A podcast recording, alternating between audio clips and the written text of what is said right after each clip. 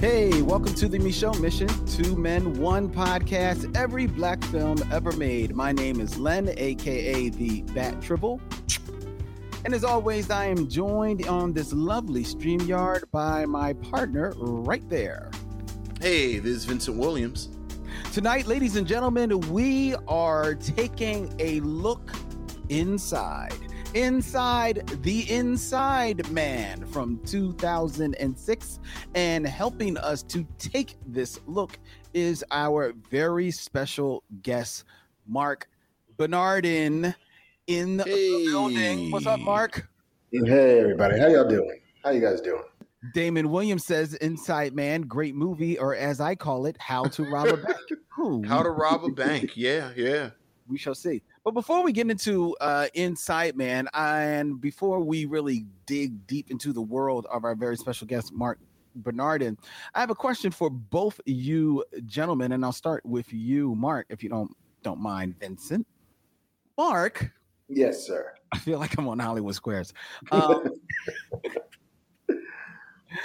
what is the secret to good mac and cheese? Um, well, listen, you need the mac, right? Right. And you need Yes, the yes. cheese. Mm-hmm. I think the thing that lots of people, I'm not going to say lots of people, I'm going to say when people make bad macaroni and cheese, the thing they leave out is either like hot sauce or Mm. cayenne pepper. You need a My little bit of heat in there. You need a little bit of heat to punch through the butter and the cheese and the cream and the milk. You just need you need a little fire in there. Without it, you just have this this monotonal eating condition that I don't think you're that happy about. Well, that's not where I expected this to go at all. I was about to say that is intriguing. you like your hot, you like your macaroni and cheese hot like hot Cheetos. I'm not even saying that hot. You don't need it. Doesn't need to be like some five alarm fire uh, up in your grill. You just need just a little bit of little something, something. Huh. I mean, where do you stand on on heat in your mac and cheese, Vincent? This is the first I've ever heard about heat and mac and cheese. So my default is I'm against it, but I also don't know anything about it. Yeah, see, I thought he was going to go. See, this is where I thought you were going to go. It's like the, the the secret to good mac and cheese is that there has to be just you know the hint of a crust there, you know, from it cooking, you know, Right, right, right.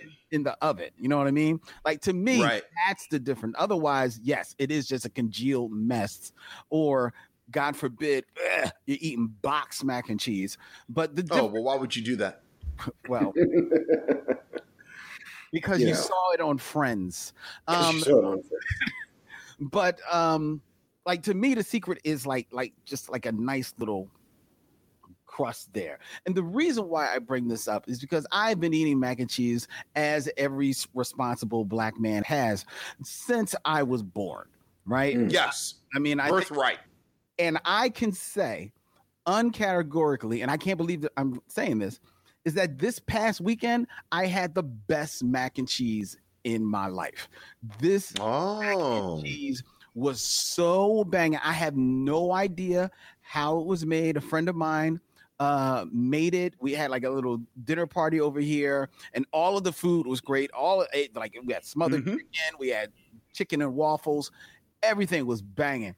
But this mac and cheese was like a gift from the gods. I've been living on this mac and cheese for now for two days. I i, I love it. It's so so good. It's so delicious. You know can't beat a good mac and cheese. You can't. Now you- you can't eat mac and cheese all the time, but you can beat a good one. who says you can't eat mac and cheese all the time Your arteries. yeah, I think my 22 year old self would beg to differ because I'm pretty sure I spent a good year and a half eating Yeah. nothing but mac and cheese. right, right, right. I think the, the the key detail in that sentence was 22. Yeah, my old ass can't do that now, but when I was young and Right. invincible, Right, right, right. hey listen my arteries don't have a mouth i don't know what how you're living vincent so Right, right. you know what else you could try, Len? Uh, is a little trick. take some uh, potato chips, regular like fucking Lay's potato chips, crunch them up, and then sprinkle them on top before you put it in the oven. All right, Marc, I- I'll let you slide with this hot. y- You talking crazy now? Listen, man, I'm just saying. You know what else helps? Salt, salt and crunch. Like, is this your recipe, or is this something that an old black woman has put her? Like, like is this old black woman approved? Yeah, I got I got waved into the back of the the, the bingo parlor, and I had a bunch Right, of old black right. women just like, hey, listen, come here, young blood. Let me tell you something. Right. That's You exactly. Got no lays? What's wrong? Your mama didn't give you no lays? Come put you some lays. on. Right, right. Let me cr- crush these potato chips on top. Yeah, you ever been laid, son? You ever been laid right? Let me show you how. oh, I just came from the mac and cheese. About say, man. that's a different story. Ooh, oh wow, okay, well, that's a different movie. We're not reviewing that movie tonight, ladies and gentlemen. But uh, the world of hip hop, ladies and gentlemen, uh, suffered yet another loss in the year 2021 when 57 year old Biz Markie uh, passed away uh, this week after a long um, bout uh, in the hospital battling with uh, diabetes, if I Yeah, I was about to say he's been suffering from diabetes for years. yeah. Um, Biz Markie, whose real name was Marcel Theo Hall, was a, a, a rapper best known for his 1989 single Just a Friend, which became top Mhm. 40 hit all over the world, ladies and gentlemen. He was sometimes referred to as the clown prince of hip hop. And in more recent years, he was uh, a noted superstar guest DJ all over the Mhm. world. Yeah, we definitely shed a tear for Biz Markie, didn't you, Vince? Oh, absolutely. Ab- look, Biz Biz was hip hop. Mm-hmm. Biz was hip hop for in, in so many different ways. He's probably best known in my house as being the the the person who did Biz's beat of the day on Yo Gabba Gabba. Yes, that's right. That's right. So it's it's like at least a generation of kids Mm-hmm. That know Biz. Um, my my son is into the reruns and and a couple of things. He watched the um one of the live a rerun of one of the live shows, Mm-hmm. and a Biz start doing just a friend Oh, really? at the live show. But we were saying like if your parents brought you to go see Yo Gabba Gabba, you know all the words to just a friend. And Adam actually said, "Oh, that's the song from the car." Because if just a friend comes on, that's now a family affair. Like everyone knows just a friend. And I love that about Biz, that Biz was such an ambassador for hip hop Mm-hmm. across generations. But you know the other thing that that I've really admired about Biz over the past week? I think Biz really embodied appropriately enough because we were just talking about blerds and being a black nerd. Like everyone talked about how Biz had like a lunchbox collection and and he was kind of geeky Mhm. but there really was this moment in early hip hop where there was a lot of overlap between black geek culture, hip hop, you know, kung fu movies, Yeah. all of this stuff that we talk about. And Biz, you know, Biz Markie embodied that. Yeah, yeah, definitely, definitely. It, it- um, I think probably more so than anybody when he came out, he he personified that, you know, um, because even that marriage that you're talking about of hip hop and geeky and kung fu and making making it cool to me came about around the time of Wu Tang, right? Mhm. But Biz precedes them, and while Right. and, and I don't know if Biz made it necessarily cool, but he made it acceptable because right. it- it- because he was unapologetic in his geekdom, right? Like I I I interviewed DMC of Run DMC, and he talked about how geeky he was as as a kid, and even at the time of Run DMC.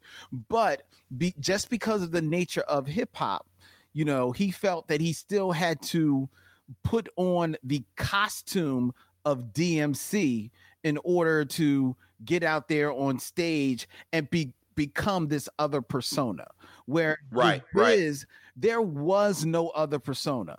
Biz was biz. And what also made him so cool is that he was so like comfortable in his own skin is that biz is the one who brought the ultimate mac daddy of hip hop big daddy kane into Right. the world and it still felt right you know what i mean Right, right, absolutely. it felt right that like you're like, yeah, Biz is bringing out Big Big Daddy Kane. Yeah, those two bulls are on the track. It still makes sense. It just made sense, and that's just because of how cool and comfortable Biz was. Yeah, it's a real loss. It's a real loss. We are going to be reviewing Inside Man. Before we do, we're going to give you a moment to meet our very special guest, Marc Yes, Right. yes. Um, who let me just give you his bona fides, bona fides, as it were.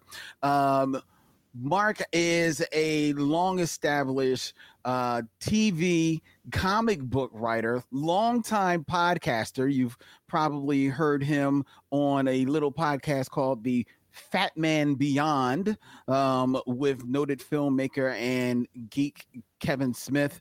He's also served as a staff writer on on the sci-fi series Alpha.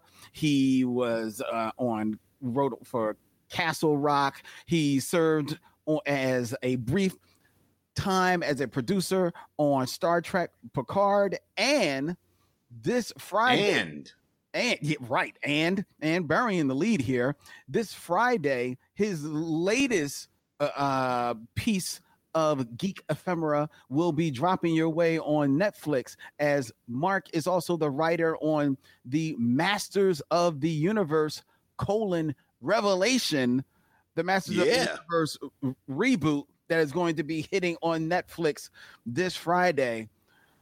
Marc Yes, sir. you are my god. I mean because you've worked on star trek and you've worked on masters of the universe. Get the hell out of here. Let me ask you let me ask you real quick. I ask this to every geek that i know. Do you remember when you realized you were a geek and was it something that you fell into or there's something that you were introduced to? I feel like geekdom requires uh, the geek awakening requires the the insertion in a non geek sphere. right You know what I mean? Like Mhm. you could be a geek and that's fine. If you're like, hey man, I'm like seven years old and we're all just dumb as crap and we're just freaking like loving our Snoopies and reading our comic books. But then you turn deep and you start reading like Isaac Asimov and playing Dungeons and Dragons and all that stuff. You need to then go into the normal world and find people who will then look at you funny because you do the things you do. You know, it's like, oh, wait, you're doing what now? We're all going to go play basketball and you want to go read these choose your own adventure books? Yes, I do. Mhm. I have to choose my adventure, and my adventure right now is not playing basketball with y'all. Um, and so I feel like I discovered that in like middle school. Like elementary school, you're all still young and Mhm. dumb, and nobody knows any better. But like middle school is when like cliques begin to form. When like there's your jocks, and there's your nerds, and there's your library kids, and there's your theater kids, and the goth kids, and whatever. Like all the the Ferris Bueller taxonomy of high of middle school and high school takes place. right And that's probably when I discovered that even though I was on the football team and still in like the, the architecture classes and still helping build sets for theater crew, that the other stuff that I was doing, like going to the comic book store every Wednesday and, you know, picking up the latest Sega Genesis game and playing Dungeons and Dragons with my friends was a thing that not lots of other people did. And that was just for, for like me and my little crew. Um, but I've was loved it who was your crew you know, like it was it was a, this other weird crew, a dude named like Adam Freeman, who is still a very good friend of mine, um, who I co-write some comic books with. Um, a guy named John Schotter, Chris Riley. Um, th- those were like my nerd boys, you know. And then Mhm. there were like boys who I played sports with, and then like the other boys who I was in this thing with. Like it was, it was just like let's gather and collect all Right. of these people to make Right. the life that you want to live. I was kind of like you. I don't think I was as as well rounded a geek. Like I wasn't on the football team and all that type of stuff as, as, you, but I was definitely like that. And what I have found that as I have gotten older is that the the people that seem to travel with me through my life have been the people that were closer to my geek or my artistic side because I because over time that be, at least seemed to have manifested itself as the true me. Did you find that to be the the case that like your your jock friends kind of like slowly over the years fall off, or that are, are all pieces of them still with you? No, yeah, I think you're right. I think you're right. You know, it's it's who you are at your core. You know, and mm-hmm. if you're this person who likes this stuff, then you're this person who likes this stuff. You can put on other hats. You can, you know, we we especially black geeks have uh, you know, we we all have the mutant power of code switching. So we can we can right. be in the place and the space we need to be to get by you know but i think the who we are is the people who will gravitate towards that and like yeah the people who were you know my you know, wednesday wednesday soldiers let's hit the comic book shop and raid some shelves you know mm-hmm. are still people i talk to um, as opposed to the other way around it also helps that like i managed to make a career out of being a geek and uh, right, I have sustained right. and, and, and sort of nurtured that part of me, um, as opposed to other people who might have let it go. You know, like it's Mm-hmm. I'm no longer a child, so I'm gonna put away my childish things. I'm like, hey, childish right. things over here, I'll take them all. Right, right, right, right, right.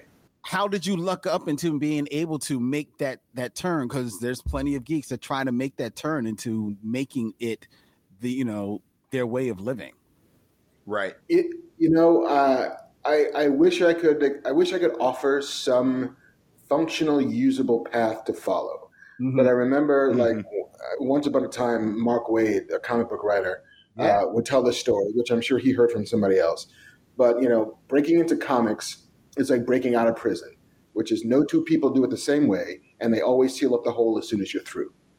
Wow. And so, like, mm. my path into being a professional nerd only worked for me, which was I wanted to be a filmmaker. I got an internship at a magazine um, to finish my credits in college. That magazine happened to be about science fiction and fantasy. And I worked there for a bunch of years in New York. And then a friend of mine who I met on AOL chat rooms, because remember when that was a thing, was right, like, hey, right. Entertainment Weekly is looking for people. You're smart. You know, you should apply. And I applied and I got a job. And I got a job just as like things were beginning to bubble. Like this was, this would have been like mid 90s, like 94, 95, 96. Mm-hmm. Okay. And a couple years away from like Spider-Man blowing up, like X-Men, you know, Matrix, like the the world was beginning to shift in a sort of way that you needed a geek if you were going to be conversant in pop culture. And I was the geek at Entertainment Week. I was the one who read the comics and who knew the references and loved anime and dug Hong Kong movies. And like I was that dude who just happened to be in the right place at the right time. You know, right. and I was there for like 13 years as their sort of geek nerd and loved it and was there for the sort of rise of Comic Con and was there to introduce comic book coverage in the magazine and was able to, to meet all of these people in all these spheres. You know, I wish I could say that it was some like well diagrammed plan, you know, some some page out of a playbook that I stole from the gods and was able to run, but it was just luck and sort of fortitude and and ultimately never denying who I was, which was right. this person who this stuff you know, and the world happened to shift to make it uh, attractive to be this person in a way that it had never been before in the history of the world, you know, and and so it's it's it's hard. I understand to to to listen to that and be like, well, I can't do that. It's like no, you have to find your own way in. But there's a way, right? In. And and it is worth noting, as you said, at that moment, it was still outsider culture. Like it Very was before so. Marvel, it was before you you know sort of the mainstreaming of anime and everything. So you really did have this specialized knowledge. Yeah, you know, which is a testament to a certain degree to my parents for never making me mm-hmm. stop loving this stuff. That's you know, right. Because you know, you, we we all know what you know black and brown parents can be like when they see their kid, you know, in their room just reading comic books or novels or you know whatever coloring books you know, mm-hmm. it's it's alien to them. They just didn't understand it. But luckily, my parents were never like, "Put that down. That's stupid." It was, "All right, you're not hurting anybody, and at least you're in the house. you're, not, you're not running right. in these streets. This, this did, is fine." Did they identify in in any way with some of the things that you were were liking, or was that still just totally foreign to them? you know, like my my dad was a bit of a science fiction fan, Mm-hmm. but not in an active way. It was like, I'll go see the Star Wars movie. Oh, that was kind of fun. The boy likes it. I Mhm. liked it. Let's go see more of this. My mother still has no idea what happens in Star Wars. She's like, Right. I, I don't know what that's all about. Like, you like it. You and your father like it. I don't care. I'll be here with my stories. But mom, these are my stories. Right, right. but with laser swords. Laser swords and walking carpets and cool like hot rods in space. Like, give me all of Right, this. right. Yeah, it's the same thing. People coming back from the dead. I mean, it's the same thing that's happening in your Yeah. soap mom. It's all It's good. like, Mom, I've seen General Hospital. That is dumber than this is. So leave me alone. Very true. How did you find your way into um into Star Trek Picard and then make the leap even uh even further into the reboot for Masters of the Universe? Well, I mean, Star Trek and I go go way way back. Like Star Trek was one of those shows that my dad liked to watch in reruns. You know, so I always remember the classic show. Um, the Next Generation was the only TV show that I was watching like routinely. You know, when it premiered in like '89 and made its you know seven eight year run, and Right. like loved it to death. Even the bad episodes, I loved to death. Um, so like Picard was always my captain. And so when, you know, the opportunity came around when I saw the first season existing, I'm like, I don't believe I'm in a world where we get Picard again. Like how Right, often do we right. get to dip back in these in, in these stories? Mhm. And so, you know, uh, and, and it was uh, the the showrunner who was taking over for the second season, uh, a fellow named Terry Matalas. Um, we have lots of mutual friends, and he was trying to staff up, and he was like, he reached out to me. He was like, "Hey, are you a Star Trek fan?" I was like, "Brother, let me tell you the stories." and uh, and and so after a couple of months of kind of like negotiations and the, doing the little dance that happens in Hollywood, um, they finally made an offer, and I jumped at it because yeah, to get to to in my dotage to do the thing that I never got to do when I was a kid, which is write interior Starship Enterprise. Jean Luc Right, Picard right. walks on the bridge. Like that's the dream. Like that's the hope that that uh, that one dares not indulge because when the hell is that ever going to come back around? But it did. Right, right. So you got to grab onto that with both hands. Amen, man. And then and now you're you are going to be you're on the staff. You're a writer behind the reboot of Masters of the Universe, the He-Man universe. Uh, for those who may know it by by its more you know common name, uh, which drops on Netflix this Friday. Masters of the Universe Revelations. Let me ask you. I I don't know about you, Vincent. I knew He Man. It was definitely in my wheelhouse. I was definitely, you know, a kid and saw, you know, He Man there. I never really got into He Man. There was something about He Man that just didn't connect to me. I think it was everybody looking like they were built the same way. He's supposed to be, Right. but he was all of a sudden he was Jack like Arnold. Um, like I'm like, yo, this is just something about it just didn't didn't connect with me. And plus, it seemed a little on the corny side, right? You know, it's all punny and stuff like that, you know. So tell me, is this going to be a return to that? Or is this going to be revelations? It's going to be totally different. It's going to be a totally reimagining of the universe. Um, the the the way that that Kevin Kevin Smith, who's the showrunner and the sort of creative godfather behind the the Masters of the Universe Revelation, always described it as was like it's as if we are picking up where the like 80s shows stopped, but also doing it through an adult mindset, which it. is Mhm. we're not invalidating anything that came before. We're still playing in the spirit and the tone of what came before. But now there are stakes. Like now there are relationships that are real. Now, like when information gets dropped, it affects people. You know, when, you know, death is a possibility in a way that it never Mhm. was before. Mm-hmm. You know, so it still it still has a lot of that kind of like just the the weird, daffy, childish vim and vigor to it. But then like it goes in some serious places and there's some serious moments. And uh, and I too was not a, a He-Man kid. I was a Thundercats kid. You know, Right. like that's Mhm. that's where I swang. And so when Kevin was like, "Hey man, do you want to write a He-Man cartoon?" I was like, "Yeah, all right." You know, like I'm not gonna say this is my jack. I know it. I watched it, but I, it doesn't. I don't live and breathe it. But he's Right. like, "That's okay." Like I actually, I'll be that person. You know, our executives Right, at Netflix right. who have all the toys and have, have had them since they were nine are that people. That's so, like, we just need to be the people who know how story works and who Mhm. knows how drama works and can bring that to something that never got that love before. All right, all right. Uh, Sharon Eldridge actually has a question uh, for you. She wants to know whether or not uh, Cringer will be a Um, I don't. I don't think this is a spoiler, but I will say yes. There, there will be some Okay. Cringer, um, and and there's some there's some really fun stuff that happens with Cringer and Battle Cat this time around. So, uh, so yes, if you're a Cringer person, you're going to get some Cringer. All right, All right. very good. And George Kimona, hearing you say that it's going to be more, you know, you know what it was before, but maybe through a more uh, uh, mature lens. It means that, in other words, we'll see Man at Arms smash with the Sorceress. I don't know if we'll see that, George. Yeah. Keeping Yeah, it I- classy, George. Keeping it classy. Uh, I don't think so either. But then again, there's still there's still some of the, some of the episodes I haven't seen yet. So I don't know There by the time we get to the end of episode five, it's like, oh, we're doing this now. oh, damn, we're gonna sell some different kinds of toys. This Great. One word. Fisto. Triclops. you failed. Try, try, try again. Were you a He-Man fan?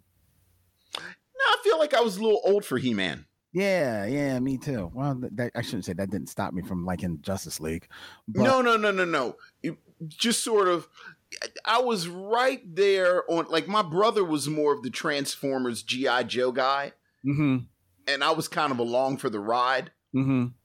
And then He Man was right outside. Like all of those kind of glorified toy commercial Right. cartoons, Which is definitely what He-Man was. Yeah, we're kind of fell out. But you know, I, I, I respect the game. Most definitely. I respect the fandom. They've all been rebooted to a point. He-Man has been rebooted. Uh Thundercats has been rebooted. Right. Voltron has been rebooted. Some to you know, and quiet as kept, Thundercats was been been rebooted twice. The second reboot I didn't really like. The first one I actually really enjoyed. Voltron's reboot I actually love. Transformers they just won't they just won't let them die. Um, Right. I can't even say they've been rebooted. They just never gone away. Is there any piece of your childhood that you would love to see rebooted? I know you. I know you. You're going to say Jonny Quest. No. See, my problem is the stuff that I like, I don't want them to touch it. Oh, you're one of those guys. You wanted to kind of like it's You know what? I think the Hanna Barbera stuff is pretty perfect. Like like that that sort of Herculoids, Birdman, Space Ghost. mm, I would say Speed Racer. I don't think Speed Racer ages as well. Like the whole series. I think there are great Speed Racer episodes. okay. But as a show, I would be up for a reboot. That's interesting because I feel the exact opposite from from you in regards to the Hanna Barbera that that superhero line. Like Space Ghost, Space Ghost never got. I never locked on Space Ghost. Space Ghost looks cool, but that Yeah. end of the day, if you put him in handcuffs, he's done because he can't get to the buttons on his on his wrist. Right. So uh, Space Ghost never did it did anything for me. What I would like to see rebooted, and I think it would be really dope, is the Herculoids. I think the Herculoids could be made just really, really lean into the kind of like fantasy Conan of it and made to be like really, really dope. I like I think You know what? Uh, I I actually I actually just remembered one. I'd like a real balls to the wall Thundarr the Barbarian. I said, well, wait a minute. Thundarr the Barbarian, that, that basically is Conan. No, no, no, but like a like actually go for it because remember Thundarr, they destroy the whole planet in the opening credits. Oh, that's true. That's true. Like billions of people die Right, in the opening credits, right. And then everyone just sort of pulls themselves out of the wreckage, Mm-hmm. Mm-hmm. and then it's just bananas. Okay. All right. All right. I see you on that. Um, Janine in the chat is uh, shouting out the Jetsons. Okay. All right. The Jetsons. Uh, George Kimona is saying Bionic Six. Bionic Six was strangely interesting. Yeah. I, I don't. I, I I know the the the song. I couldn't tell the series if you. I didn't like the fact that they played with you with the Bionic Six. They would never actually say that Bionic One was Steve Austin. Like they would come this close to saying it, but then they'd never actually say it, and that bothered me. Yeah. Like I want them to commit that this was an actual sequel to the Six Million Dollar Man. I don't know if it actually was supposed to be though, Vince. Yeah, but they played with your emotions with Bionic One. Okay, all right. I've thought about this much more than I probably should have. Probably. But like the way he dressed, his character design, and every now and then they would make some reference like he was an astronaut or something. Mm-hmm. And I used to like I was like, just say he's Steve Austin. like just say it. and they never did. No, they didn't and that bothered me about Bionic Six. Jeffrey Thomas asked, "Wasn't there a Jonny Quest remake?" There've been a couple, and they've both they, they've been terrible. Yeah, I don't remember them being any good. And Damon Williams, your brother, wants to see a Robotech live action. Can't go wrong, Robotech. Yeah, you can't go wrong with Robotech. I, I'm a sucker for Star Blazers myself, but um, that's Star Blazers. But that too may be because of the song. Robert Monroe Jr. says Space Ghost was my show. When I was a kid, my mother would save the toilet paper rolls so I could color them and put them on my forearms. How skinny were you? Then he'd tie one of my brother's diapers. Oh my God. I appreciate that. That's good parenting. That's not good parenting. Would you need a diaper? There's there's bathrobe. It's a cape, dude. I tied a bathrobe around my. I didn't need. I didn't tie a diaper around my head to be a cape. Here's the how thing about the diaper. The it's actually short enough. It's actually short enough. What kind of di- what kind of diaper is big enough to be a cape? Unless you're diaper man if you're young enough, it's like the little short cape. Because remember, Space Ghost had it was like the short cape. It wasn't that. I see it. It wasn't that short. I don't see it. And how skinny were you that you you got your arm into toilet paper rolls? He didn't even say like paper towel rolls. He said toilet paper rolls. Hey, hey, hey! Let that man have his childhood memories. don't sound don't sound like memories. Um, we're going to get into our review of the film Inside Man, starring Denzel Washington and Clive Owens and Jodie Foster, directed by Spike Lee. We'll be answering the question of whether or not this is indeed a Spike Lee joint. But before we do that, uh, we have our very special guest, Marc Bernardin, here. And uh, while also being a writer for Star Trek Picard for Masters of the Universe, he is also, as you heard him say, he's a professional geek, but he is a comic book writer as well. He's got tons of comic book credits to his uh, in his uh, wheelhouse. But right now, he's got a very cool new comic book, Adora and the Distance, which is available on Comixology. It's a Comixology original. Uh, the story is a YA fantasy graphic novel, novel that follows the adventures of Adora, a brave young woman of color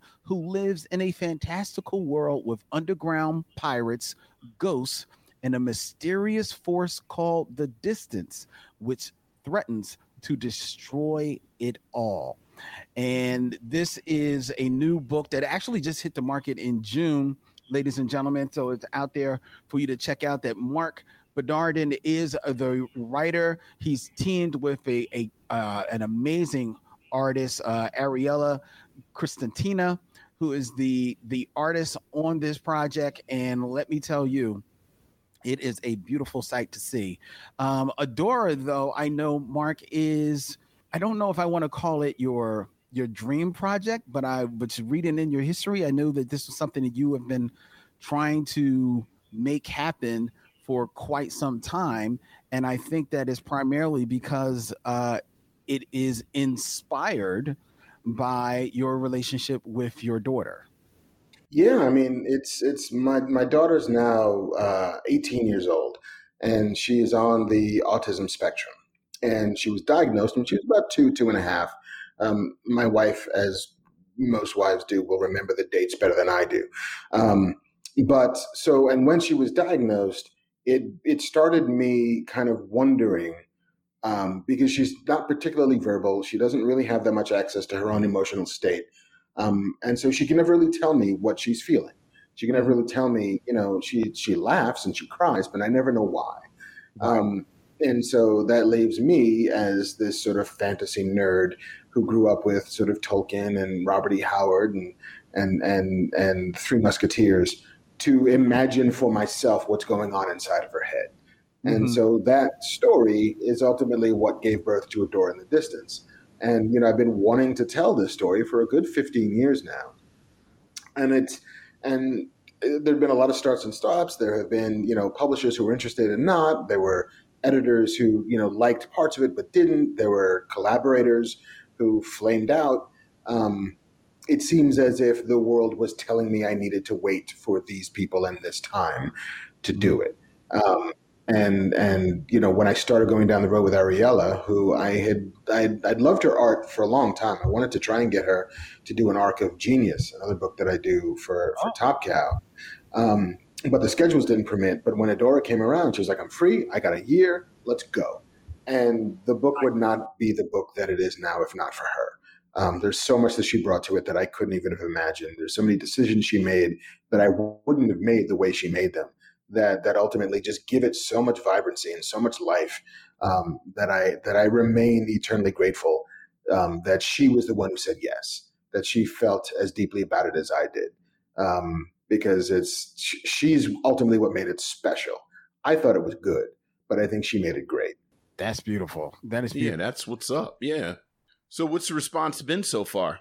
Um, the response has been um, overwhelming in a lovely mm-hmm. kind of way you know like it's it, there's always that thing when you make something and you put it out into the world and there's and you're you're waiting with you're biting your fingernails to see how how the world is going to respond to it and so far it's been lovely you know the reviews have all been really strong the the the response that i get from readers has been has been lovely but readers with you know people in their families who are on the spectrum friends who have children who are on the spectrum and people who have no familiarity with it at all right. um, who just came to it kind of cold and, and blind and just found found it worth their time, which is uh, you know the first job of any entertainment is to be worth the time it takes to ingest it.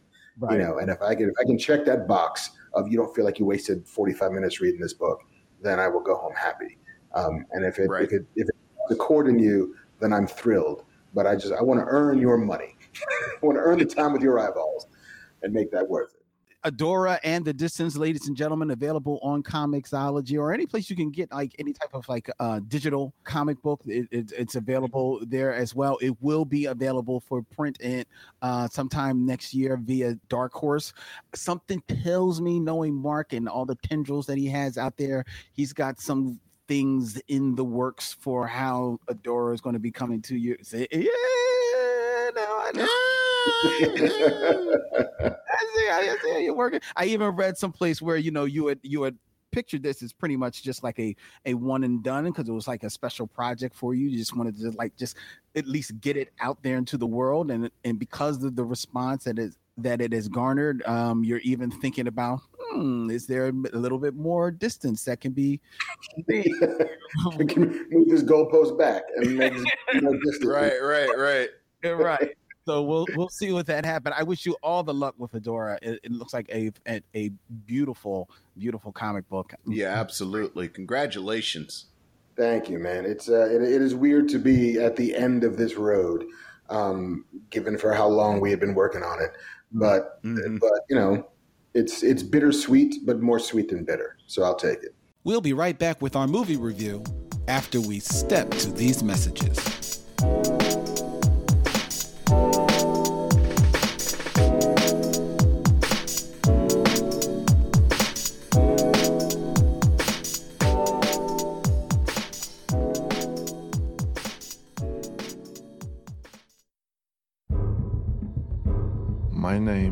Dalton Russell. Pay strict attention to what I say because I choose my words carefully and I never repeat myself. Recently, I planned and set in motion events to execute the perfect bank robbery. Everybody get down on the floor now! Why? Because I can. Are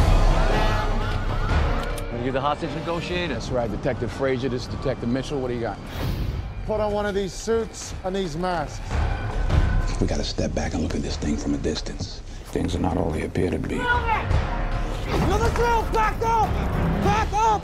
One jumbo jet with full gas tank and pilots at JFK parked in the runway. We give you till 9 p.m. to do this, then we'll kill one hostage every hour. Till I talk to them, they get nothing, not even a cup of coffee. Get those people off the straight! Your Honor, you know about this hostage situation. What's it to do with you? Well, I need to be assured that certain interests are protected. Just let everybody stay calm, okay? Don't I sound calm to you? Yes, you do. Look, Detective, there are matters at stake here that are a little bit above your pay grade. Why don't you just tell the mayor to raise my pay grade to the right level and problem solved? This goes down wrong. They're gonna dump this whole mess in your lap.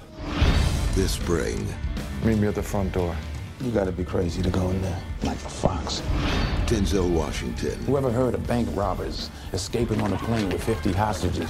I think you're stalling. Why? I don't know. Clive Owen, When I said that I planned the perfect bank robbery, I meant precisely that. and Jodie Foster. I can change your entire program, so the sooner that you stop being my problem, the better off you'll be. They heard everything we said. They bugged us. Keep your men back. You planned every inch of this thing right from the start, and you got everybody marching to your beat, including me, and I'm through buying it. What are you doing? Come on, this ain't no bank robbery. Inside Man. Inside Man, the 2006 American heist thriller, directed by Spike Lee, written by Russell Gewirtz. It centers on an elaborate, and that that's elaborate with a capital E, bank heist on Wall Street over a 24-hour period. The film stars Denzel Washington as Detective Keith Frazier, the NYPD's hostage negotiator, Clive Owen as Dalton Russell, the mastermind who orchestrates the heist, and Jodie Foster as a mystery woman of power and prestige. And this film, Inside Man, was brought to you this week on the mission by our very special guest, Marc Bernardin.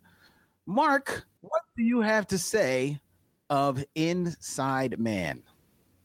Um, Inside Man is it, it, feels a little on the I'm not going to say the fringes of Spike Lee's you know sort of resume, um, but it is the one that feels the most like the most unspike Right. in a way.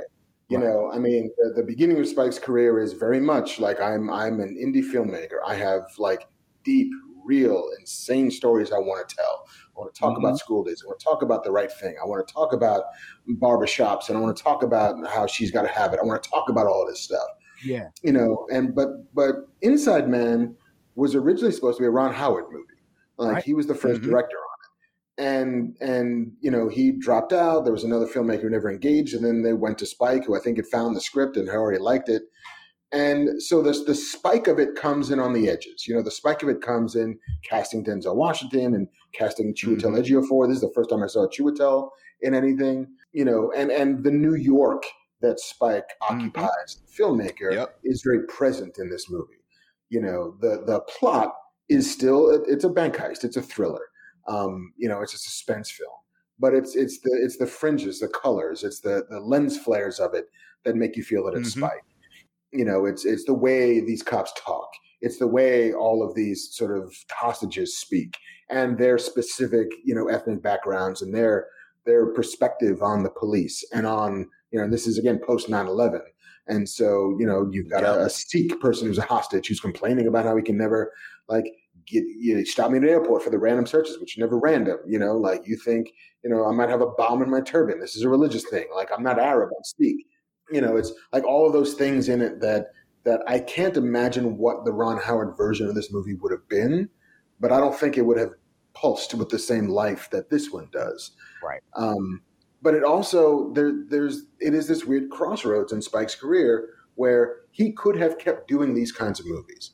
He could have kept making big studio like movie star vehicles that feel you know propulsive and are thrillers. Like he could have he could have been Tony Scott, right? He could have been the dude making all of Denzel's other movies just like this. Like he could have done Mhm. Man on Fire. He could have done The Equalizer. He could have done you know Safe House. Like he could have just that could have been his path if he wanted it to because he can do it. Yeah. Like all of these gifts are are at his disposal, but it's clearly not a thing he wanted. You know, it's it's I, I did it. I know I can do it. Um, you know, doing it with Denzel made it like better than doing it with you know I don't know Pierce Brosnan. You know, but like cool, this was fun. I'm gonna go off and do this stuff now. The stuff that I feel like I was called here to do. And uh, so it's it's it's just this weird unicorn in Spike's career that I think is just interesting to look at as the the Spike we could have gotten and didn't, and the the the sort of that moment in time where all of these things came together. Where and this cast is bananas, who I can't imagine would have shown up for anybody else. Like I want to do a Spike Lee movie. Says Christopher Plummer. Says Jodie Foster. you know, like oh damn, okay. I 100% agree with everything you said. I always think of Inside Man as that group of films, as part of that group of films, what I call Spike Lee's second wind. Mm. And, you know, I kind of grouped 25th Hour in there, Summer of Sam, this. And, and as you said, these are films that, that don't necessarily feel like the Spike Lee film at the center of it. Uh, You, you know, just to add to what you said, it's very much New York, but it's not Brooklyn, which is where you you know Spike you know sort of Spike's heart. But there is that pulse, there is that life to it. I think this is one of two times he worked with the cinematographer uh, Matthew Libatique. Libatique. He worked with him on He Hate Me, which is a film with a lot of challenges, but it feels like a Spike Lee film. It feels, you know, very much like that. Much like you, I thought the cast was spectacular. The cast is spectacular. And I love Denzel Washington in Spike Lee films. And there are these wonderful moments where where that Denzel Washington charm comes out. Always the, the funny thing is always group this film with something like Training Day Okay. because you see the you see the charm in the Denzel Washington policeman. Like you see why he's so good at this job. Uh, we were just talking about Chiwetel Ejiofor a couple of months ago. We uh, watched a film called Z for Zachariah, and and much like you, I'm huge huge fan of of him. Uh, I don't know which came out first, this or Serenity, but this is certainly a film where I noticed him. It's early. It's early. Uh, Chiwetel. Right, but even today watching it, I was thinking about all of the crimes I would commit and the things I would do to have a series, a procedural with these two characters. Just sort of, you know, solving crimes and and it's it really is just this great little movie, you know, it, it look, it they they actually cite those 70s movies in here. Like they name check Serpico and Dog Day Afternoon. Dog Day Afternoon, which is clearly the the the, largest inspiration. There's a little bit of the taking of Pelham one two three, but it is it it has that nice grittiness of those great '70s cop films. That much like you, I don't know if Ron ha- ha- Ron Howard would have had that grittiness. I will say this: I've seen interviews with Spike Lee after Inside Man, and he said he waited for people to offer him more jobs like this, and they didn't really come. So, so while you have to wonder if you even have the opportunity to keep going that way, I hadn't thought about it until you said just said it just now. But in my mind, now I want to see an Equalizer directed by Spike Lee. Like I'm hoping the third Equalizer somehow they rope Spike Lee in. But yeah, I, ju- I, I'm I'm a I'm a I'm a fan of this movie. I'm a fan of this movie. Yeah, and it's it's it's also weird that you know watching it again today, there's almost no character arc for Detective Frazier. No. Like he's not growing. Uh, he learns a thing, but it's not about himself. You Mhm. know, he just I showed up for one day at work, and this was my day at work. Mhm. You know, and you know, and and the only real character stuff you have is you know how he conducts himself. He's got a girlfriend who like there's some there's some like weird hypersexuality that's happening in the fringes of this movie Yeah. where it's just like you Yeah. gonna come home with within the twins. I'm like, what? Wow, where suddenly we're in this I weird know. I know. Right. All of sudden, all of a sudden it's Fred Williamson walking around. Yeah. I gotta get take my gun off before I get my gun off. Like, oh, all right, Denzel. I didn't know you were this dude, but all right. right, right. but the but the beautiful thing is that Denzel plays that well. You're right. There's no character arc in here, but watching this movie and and and and I put it out there. This is my first time seeing the film. Like mm-hmm. I I never saw the film because it always felt like Spike Lee was just hired to direct it. So like just you know just hearing about it and seeing the the makeup of it in the trailer, I was like, ah, this don't really. I don't get the sense that this is really Spike. I don't think Spike will be mad if I don't, you know, go see it. So I so I never went and saw it, right? But now having watched it, you definitely, like you said, you can sense Spike Lee in the fringes. You can sense his um his inspirations, especially from Dog Day Afternoon, all the way down to the. I, I read this: the cop that actually carries the pizza up to the bank is the mm-hmm. guy who brought the pizza in Do- Dog Day Afternoon in the movie Dog oh. Day Afternoon. I mean, like, like, yo, that is like right on point. Um, but the one thing that I, I did love about Denzel, while there is no character art, he reminded me of Tommy Lee Jones character from The Fugitive, the, the original Fugitive with the, uh, Harrison Ford. He doesn't have a character arc either, but he pops off the screen so much that they get the sequel is all about that character. It's not even about Harrison Ford's character. And watching this, I was like you, Vince, man, I want to see some more of Denzel Washington and Chiwetel Ejiofor as cops like I want to see them now. I want to see them remake like Cotton Comes to Harlem. You know, come back Charleston Blue. I want to, I want them to just do every cop film because Denzel has the gravitas, but and we've said it, Vince. He very seldom takes the opportunity to do films that show him that he has a funny side, that he can be funny, that he can, he can ha- work his way around a comedy. He can work his way around a sarcastic line. He can be a little bawdy, if you will, like you were talking about, Marc. And a young Chiwetel Ejiofor is just right there, just in lockstep with him. Is perfect balance for that. And I found myself just like really digging this movie. Also, I liked really like Jodie Foster in this movie. You can argue oh, that oh yeah, her character maybe doesn't make a lot of sense or she doesn't have a lot to do. She disappears for long stretches of the film, but when she is there, she's got a presence, she's got a, a pop. She instantly has the gravitas because it's Jodie Foster, and you know Jodie Foster ain't no joke. And I like that she is a woman of power but it's not because of her sexuality. It's all because of just her, her presence of what she can bring to the role right there. Because, like I said, she doesn't have a lot of lines. It's all about how she's playing it, all about how her physicality is getting it across. And I really enjoyed that. There's there's a weird thing, and I, I don't know if, if anybody else out there knows this or seen this, but Heat, Michael Mann's Heat, yes. is a mm-hmm. remake. Mm-hmm. And it's a yes. remake of Michael Mann's own TV movie called LA Takedown. And so mm-hmm. you can go online and you can kind of like compare and contrast the diner scene between you know De Niro and Pacino, and then whatever two knucklehead actors they had cast for the the the TV movie. Right. And it's the same dialogue. It's not like he rewrote the scene. Just I want to do it better. So I'm gonna get mm, a better cast. Right.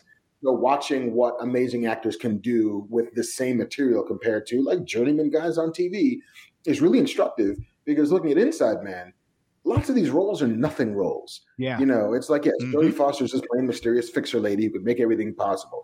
You know, Christopher Plummer's just playing kind of like nefarious philanthropist who might have done a bad thing. Mm-hmm. You know, right. Both Chiwetel and Denzel are playing just detectives in the NYPD. But like they take these roles and they make something out of it. They they create this interior life. They create this dynamic between Chiwetel and and Denzel. Like all of these things have life because the actors that got cast bring that life to it. Because yeah. there's not a ton of it on the page. You know, like Clive Owen is great, but you barely see his face. Right. You see right. face, right. right. face because he's almost always behind a mask and his glasses. He's doing a lot of voice work, and but it's still fascinating and captivating. And and like movies like this, I I, I tend to slot in with like Ocean's Eleven which is let me look at these good actors having fun and also the competence porn of a heist. You know, like everybody here is smart. Nobody here is stupid. He's got a plan and his plan is going to work. Even when your hero finds ways to muck it up, he's ready for it. You know, that feeling of the crazy smart people ramming at each other at high speed and what's going to break first. And and I love that. I love watching movies where the plot is is done incredibly well, where the heist makes sense, you know, Yeah. even though, you know, not to spoil too much if you've never seen um, Inside Man, but I don't know how Clive Owens, whatever his name is, um, learns about what's inside a safety deposit box that doesn't exist. Right, right. Yeah, Who right. first told him that? Yeah. Oh yeah, by the way, this guy, you know, Nazi collaborator. Um, but it almost doesn't matter. It just doesn't matter, Right. Because you're you, the spell is has been cast and you're on for the ride. Well, much like Denzel's character, I actually think those three prime like I could have watched a sequel much like the sequel to The Fugitive where Jodie Foster is fixing things Mm. or Clive Owen is planning another elaborate burglary. and just speaking to the script and how well sort of calibrated the film is, it's an hour almost before any of those two get together. Because once Clive Owen and Jodie Foster, or Clive Owen and Denzel Washington, or Denzel Washington and Jodie Foster get together, it's just electricity. Yeah. So I love how the film kind of keeps them apart until it's time to put two of them together. And then it's, you know, it's go time. I will say about Christopher Plummer, and I had to chuckle when you said it's a spoiler. In the history of old, vaguely European white guys with a secret, is it ever not Nazi shit? Like it's always Nazis. It's like, oh yeah, he was a Nazi.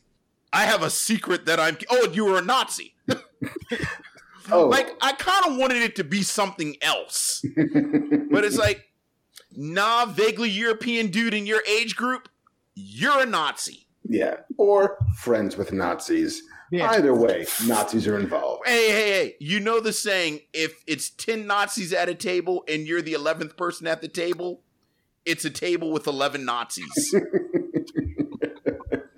Uh, I have not heard that saying, but I will remember that when I show up at the Nazi table. right, and then move to another table. Yeah, it's like, hold on, you're all Nazis. I can't even sit down. Right. Well, here's the thing. He wants to keep it secret, yet he still has the badge. Like he's like, why have you like that's the first thing that goes into the furnace. He's still got the Right. right. Because again, you are a man of a certain age with a vaguely European accent. People are looking at you kind of funky anyway. right. Right. But it's also like, is he just playing the long game where he's like, I'm not sure if the Nazis aren't going to come back? And he didn't know the world that he'd eventually encounter 15 years. Right. It's like 2006. It's like 2006. He's still kind of playing the angles. Yeah. If only he held on to like 2018, he could have brought out his Nazi Right, right. and had whatever he Well, needed. well, there you go. There, there you go. He got caught before it came in handy. He got caught before who did oh wow so now i need a, a sequel to inside man to see what he was doing during the election yeah. Like, who paid for all that?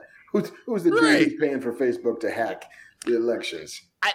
i think we're writing the sequel I mean, it, and I think you guys are completely right in that it feels like a pilot for a TV show. To a degree. You know, yeah. it, it, it feels as if because I could 100% watch, you know, Detective Frazier and his buddy just solve crimes and negotiate hostages and be detectives or whatever. Mhm. Every now and again, they would bump into, you know, Madeline, whatever, you know, Jodie Foster's character is. You know, there's the the the juice of here's Willem Dafoe who shows up for the sweeps week, and here's all of that is there if Right. you want it. You know, the big bad is Arthur Case, who's now out for revenge, given Right. that you know Right. Detective Frazier wouldn't let it go. It's like, all right, well, I'm going to spend a season squeezing your nuts, man, squeezing Big Willie and the twins, just to make sure that you never get any happiness. We're acting like this couldn't be an HBO series. But anyway, what the speaking of like what you said about how smart this film is, at least for me, never at no moment, despite how great Denzel Washington is in this film, and despite the level of intelligence that he shows in this film, at no time do I feel that he has in any way an upper hand on Clive Owen's character. And what I Right. appreciated about this film is that that holds true all the way to the end of the movie without spoiling anything. It holds true the whole way because almost any other film, there's this moment, whether or not it feels contrived or just, well, usually it is contrived, where this super smart villain or bad guy just makes this one really dumbass mistake. And that, that's all it takes. And this guy doesn't at any time. And I loved appreciating, I loved that the film let him work to the heights of his intelligence from the beginning all the way to the end. I really Yeah. appreciated that. And and it's, Yeah, and it's also absolutely. great that that Denzel is secure enough in his ego to allow for the movie to still be formulated that way. You know, Mm. because there's hundred percent the version of this movie where Denzel, you know, says, "Hey, listen, Spike, you know what I got to do in this third act here? I got to shoot the bad guy. Like he can't get away with it. Like we can't have that be the way this movie ends." But he's like, "No, it's better this way. I'm going to still find out who did it. I'm going to find out why he did it." But it's never going to stop the bad guy from doing his thing. I'm just going to solve the Right. crime. And then it ends with a sweet part, and I'm not going to spoil it, but a sweet little piece of ambiguity that you're not quite sure about exactly what's going to happen as far as the Denzel Washington character. You know, I Mhm. got it. I know what he's going to do. I know what I would do. Let's put it that right but in a way it kind of circles back to that that little character beat about this missing money Mhm. Mhm. connected to his character at the very Oh, yeah, beginning yeah. And I, and I and I appreciated how you know because I also for whatever reason it's been like a Denzelathon in my house, and so I watched Taking a Pelham One Two Three, which is also about uh, just New York public servant who is under shadow Yeah. suspicion over Mhm. taking money that was not supposed to be taken. It's like, Right, is this yes. just what we're doing to Denzel to give him character depth, make him shady? All right, That's hey won an oscar for training day he did indeed. when he Shady, on. Shady's his middle name. Amen. um, so Marc, before we let you get get out of here, let me ask you: Would you recommend that people watch Inside Man? Um, one hundred percent. Like if you've never seen Inside Man, it uh, it's it's it's oddly propulsive. Given that there's like two gunshots in the entire movie. You know, it is not a movie about cops and robbers in in, in the traditional sense. Um, it is a movie that deals with things like race and class in subtle ways that make it, you know, a, a Mhm. worthwhile addition to the Spike Lee canon, while not being about race and class. And it's fun you know, it's fun with great performers working at the top of their game with, you know, full possession of their gifts. And if you've never seen it, I bet you hundred dollars you will not figure out the, the the way Clive Owen gets away with it at the end. No. And that's that's worth it. That's worth the price of admission. Like give Yeah. me a crackerjack thriller that I can't see coming. I'll take it. what about you, Vince? Yeah. Oh, you know, you know, I'm I'm I'm absolutely recommending this. I, I, I mentioned it earlier. Although we talk about Spike Lee's first five or six films, Mm-hmm. and those are his classic films, and I think they are his classic films. In a lot of ways, this batch of films feels almost like like the Prince Symbol album or or you know the Gold Experience, where you know they're not as good as 1999, but they're good albums. Like wow, this is a really good album, and I, I absolutely think this is a, a, a, good showcase for Spike Lee's films just as a director. And and um, I think Marc just mentioned it. I really like this as one of the post 9/11 films because this feels like a brand New York. In fact, another one of Spike Lee's films, 25th Hour, is actually my favorite post 9/11 film in New York. So yeah, I would absolutely recommend it. I would recommend it as well. Uh, this is my first time seeing it. I can't wait to uh, watch it again in another couple of months after I forget a, l- little bits of it. You know, um, I, I'm a sucker for a heist film, so this was really right up my alley, and I really enjoyed it. Um, even though it says at the beginning it's a Spike Lee joint, I don't know if I would call it a Spike Lee joint. I, at least I thought about that until I saw that Terence Blanchard actually still did work on the, the music of the film. I was like, all right, it's a Spike Lee joint. This is Spike Lee joint, you know, and and like you said, Marc, he he he puts in his little bits of crunchiness in there that you know you doubt that Ron Howard would have seen those edges or heart, you know, to to bring into the film, and he you know he puts Denzel on a steady cam in in the film. I was like, all right, well, it's, Yeah. a, it's a Spike Yeah. Lee joint. All right. yeah, it's like it's not quite a full Spike Lee joint. It's like a Spike Lee two hitter. There you go. I like what you did there. I like what you did there. We're going to let you get out of here, Marc. But real quick, we got a, a, a question from Facebook um, for you. Are you excited about your directorial debut this fall? And would you even write or direct an Inside Man style film yourself? Uh, I am excited and nervous, Facebook user, um, about finally getting behind the lens uh, to direct a short film that I wrote and, and crowdfunded called Splinter. Um, because I know that there's a bunch that I don't know. And that's the part that's exciting. But it's also, I borrowed a lot of money from a lot of people in exchange for things related to a film. And so they have to get that. And so the, the, the fiduciary responsibility that I have uh, feels real to, to an audience. So I'm, I'm excited, I'm nervous, but I'm very much looking forward to it. What's the 30 second pitch? What's the elevator pitch on Splinter? Uh, 30 second pitches. Um, there's a plane 30,000 feet in the air um, that has only one passenger. Um, the crew and the and the pilots are all catering to a 10 year old boy who's by himself on this plane. And the question is, what? Why is this child in an airborne prison? And what will happen to the world if he gets out? Oh, okay. Before you Yeah. said airborne prison, I thought this was Richie Rich the movie, but okay. This is Yeah, no, it's not by choice. Not by choice. So it's a little bit like Twilight Zone. It's a little bit like The Omen, Demon Yeah, Seed. I was about to say, yeah. Yeah. So uh, a little supernatural thriller um, set on an airplane. So yeah, I, I aim small. well, we can't wait to check that out. Can't wait to uh, invite you all, ladies and gentlemen, to check out everything um, Marc does, but especially Adora and The Distance, available now on Comixology or wherever you get your digital comics and comic books. Um, you can check out Marc on the Fatman Beyond podcast. It's a, it's a little podcast, you know, it's not Micheaux Mission, but you know, it's a little. we, we all can't be in the Micheaux Mission. We all got to scroll by. you know. Um, but Marc, we really, really appreciate you taking the time to sit down and talk with us and talk some some black movies. And if you had a good time, you're more than welcome to return, brother. I would love to. This was fun. This past Sunday, Vince and I were proud to take part in the Infinite Diversity in Infinite Combinations podcast festival presented by the Women at Warp podcast. Vince and I held a live panel. Uh, it was definitely Spock adjacent like. It was called Geordi La Forge and the Curious Case of Leah Brahms. Uh, it, it's available if you go to Women at Warp on YouTube. Our panel is available there. It's still streaming there. You can check it out.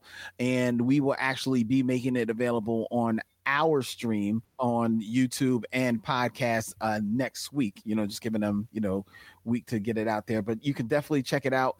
It was a lot of fun. It was really, really a, a good time.